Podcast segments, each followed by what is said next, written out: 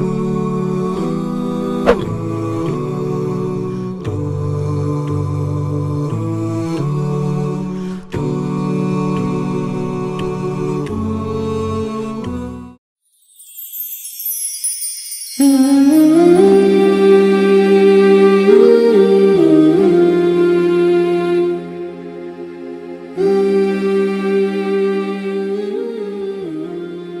Bagaimana akhirnya yang kita harus lakukan?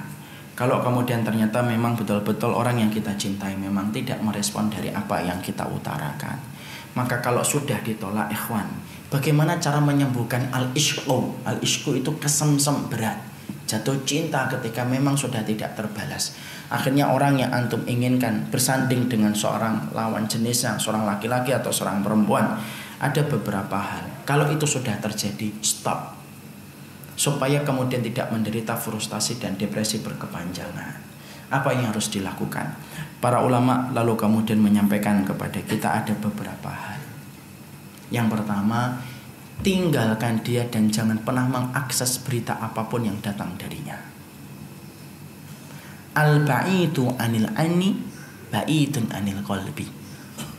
Ada sebuah kata-kata hikmah dalam bahasa Arab. Orang yang jauh di mata biasanya akan jauh dari hati. Tidak usah kemudian antum terus ikutin. Tidak, sudah cukup. Orang yang kemudian kita ingin memisahkan dari kehidupan orang yang kemudian sudah meninggalkan kita ketika tidak berjodoh dengan kita. Stop, tutup semua perkara yang bisa menghantarkan kita kepada informasi yang berujung kepadanya. Hati antum, hati kita, hatinya para wanita sama hati kita itu kayak gelas-gelas kaca yang mudah pecah. Itu berapa menit yang lalu? Maka kemudian kalau hati kita mudah pecah, tutup semua informasi supaya setan kemudian tidak menjadi penumpang gelap dari perasaan kita yang berkecamuk disebabkan kita tidak mengikuti apa yang disampaikan di dalam petunjuk untuk menyembuhkan kesamsemnya hati kita. Stop semua informasi yang berkaitan tentang dirinya. Yang pertama. Yang kedua, yaitu adalah pikirkan keburukan dari orang itu. Paham ya? Pikirkan keburukannya. Abdullah bin Mas'ud kemudian mengatakan, "Idza a'jabta, idza a'jabata, idza a'jabat ahadukum imra'ah falyadkur manatina." Abdullah bin Mas'ud itu mengatakan, "Idza a'jabatka imra'ah Faliat kurmanatina. Kalau kamu itu kagum sama orang, sama seorang wanita, dan ternyata wanita itu tidak menjadi jodohmu atau laki-laki tidak menjadi jodohmu, faliat kur, kamu ingat-ingat keburukannya. Ingat kalau tidur ngeces, ngorok, mungkin memikirkan maaf kentutnya. Maaf ya, saya dulu di pondok. Karena antum tahu kalau di pondok Salah satu di antara pelanggaran berat itu berinteraksi dengan lawan jenis. Saya masih ingat ada seorang ustadz kita dari kesantrian yang selalu mengkondisikan kita supaya kita tidak sampai berinteraksi karena pondok tahu kalau seorang laki-laki sudah tersengat dengan virusnya cinta sebelum waktunya maka pasti stadinya itu terganggu. Nah, saya ingat itu ada seorang ustadz tuh sering ngomong begini kamu itu mikirin perempuan itu yang kamu pikirin apa sama dia itu bau, kentut, dan lain sebagainya. Dulu saya tuh ketika pertama kali dengar tuh sempat mikir kok gitu amat ya menggambarkannya. Tapi setelah saya di Fakultas Syariah itu saya mendapatkan perkataan Abdullah bin Mas'ud itu memang benar. Ternyata itu caranya para sahabat. Ida ajabat ahadukum imra'ah faliyat kurmanatina. Kalau kamu sudah kagum sama seorang perempuan atau seorang laki-laki dan tidak berjodoh dengan dirimu, ingat aja kekurangannya. Sama perempuan ketika dia mendapatkan seorang laki-laki yang tidak jodoh, ingat aja kekurangannya itu apa. Ingat aja macam-macam lah. Mungkin ketombenya, mungkin jigongnya. Nah ini saya ngomong karena ini kan penjelasan kan, saya ngomong apa adanya. Karena saya khawatir antum itu saking jatuh cintanya mikirkan keburukan aja. Saya tidak mampu. Ini gimana? Lebay. Ya jangan gitu. Makanya kemudian akhirnya itu terapinya. Kalau kemudian kita pingin supaya kita tidak terlarut mendalam dalam krisis cinta kita yang tidak terbalas. Stop hubungan itu, kemudian pikirkan keburukannya. Maka setelah kita memikirkan keburukan itu, pikirkan akibatnya kalau kita terus-terusan dalam kondisi yang semacam itu. Maaf ya, orang kalau sudah jatuh cinta terlalu berlebihan, padahal dia tahu bahwasanya hubungannya sudah tidak ada nasib kebaikannya dan tidak berpihak kepada dirinya, maka itu apa yang kita lihat? Orangnya itu pasti dalam kondisi al-ishq itu, penyakit virus cinta itu. Para ulama sampai mengatakan akan menjadikan manusia itu bodoh. Lupa diri. Kegiatannya itu tidak ada yang bisa menjadikan orang itu kagum. Coba kalau kita lihat orang jatuh cinta, lesu itu. Orang lihat itu tidak ada yang kemudian kagum.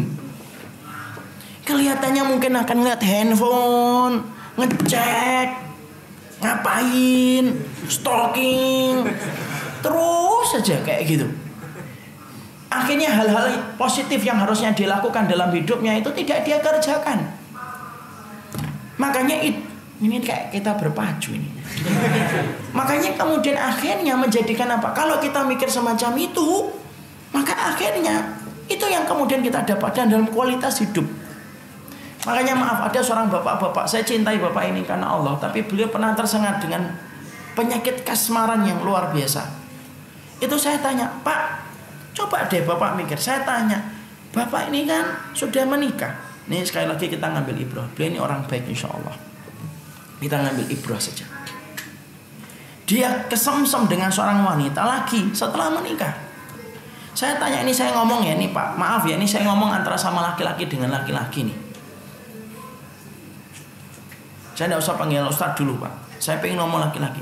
Saya ngomong Bapak ini, eh lu itu kalau ketika sudah jatuh cinta, lu yang lamu yang lu yang lu lakuin ini apa aja? Kamu ngeliatin, ngecek, ngeliatin handphone, ngecek WA, berharap bahwasanya dia tidak akan meninggalkan kamu. Betul nggak kayak gitu Pak? Beliau di ujung telepon ngomong, iya Ustaz. Tuh Pak, coba kalau kemudian itu direkam terus Bapak ngeliat sendiri. Dan itu disaksikan sama anak malunya diri kita. Makanya penyakit jatuh cinta itu kalau kemudian kita tidak memikirkan akibatnya, pasti seorang laki-laki itu maskulinnya hilang. Kalau kemudian dia sudah jatuh cinta, kemudian ketika dia larut dalam cinta itu maskulinnya hilang. Visi misi besar hidup seorang laki-laki itu menjadi berantakan gara-gara seorang wanita. Sebagaimana perempuan, dia memiliki visi misi, yang besar itu hilang seketika kalau dia sudah memikirkan lesu gitu. Makanya maaf ya, tidak usah jatuh cinta sama laki-laki yang di sekitarnya. Perempuan itu kalau jatuh cinta sama bintang-bintang yang kemudian mereka idolakan, K-pop ataupun yang lainnya, itu kalau kita ngeliat tuh kadang-kadang kan lucu gitu, teriak-teriak. Gitu. sampai kadang-kadang teriakannya itu membaca ayat Fabi ayyi ala rabbikum Gimana sih? Saya baca itu di IG-nya Fuad Bah. Mana Fuad Bah ada ada. Oh mau ngelihat laki-laki nggak mahram, nggak sama muslim, nggak sama-sama mukmin berteriak jingkrak-jingkrak kayak kemudian tidak jelas itu oh, baca ayat fabi dan orang yang melakukan itu sadar atau tidak sadar? Tidak sadar. Siapa yang sadar ketika melihat kelucuan itu? Orang lain. Makanya Imam Ibnu Qayyim lalu menjelaskan, itu loh penyakit asmara kalau dibuat berlarut-larut itu, ya kayak gitu itu. Malulah kita melihat diri kita yang semacam itu. Dan akhirnya banyak masalah besar itu rontok gara-gara masalah itu. Makanya maaf ya, banyak tokoh itu biasanya dihancurkan melalui titik lemah bernama wanita. Nah, itu yang harusnya menjadi sejarah terus berulang masalah perempuan itu selalu menjadi titik lemahnya dan akhirnya menjadi perkara yang bisa merontokkan kehebatan seorang laki-laki lalu kemudian sudah meninggalkan dia kemudian kita memikirkan keburukannya memikirkan akibat kalau kita sampai terlarut-larut ketika kesamsem sama dia yang keempat berdoa ada doa yang kemudian diajarkan oleh Rasulullah dalam hadis riwayat Tirmidzi. Allahumma inni a'udzubika min syarri sam'i wa min syarri basari wa min syarri lisani wa min syarri qalbi. Wa min syarri maniyi. Doanya Rasulullah dalam ibadah itu bagus banget ya Allah.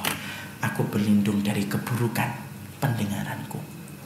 Keburukan penglihatanku. Keburukan lesanku. Keburukan hatiku. Dan keburukan air maniku. Dengan itulah Allah akan memberikan kekuatan. Coba kita ulangi bareng-bareng. Allahumma. Allahumma. Inni. Inni. A'udzubika. A'udzubika. Min syarri. Min syarri. Samai. Samai. Wa min syarri. Wa min syarri.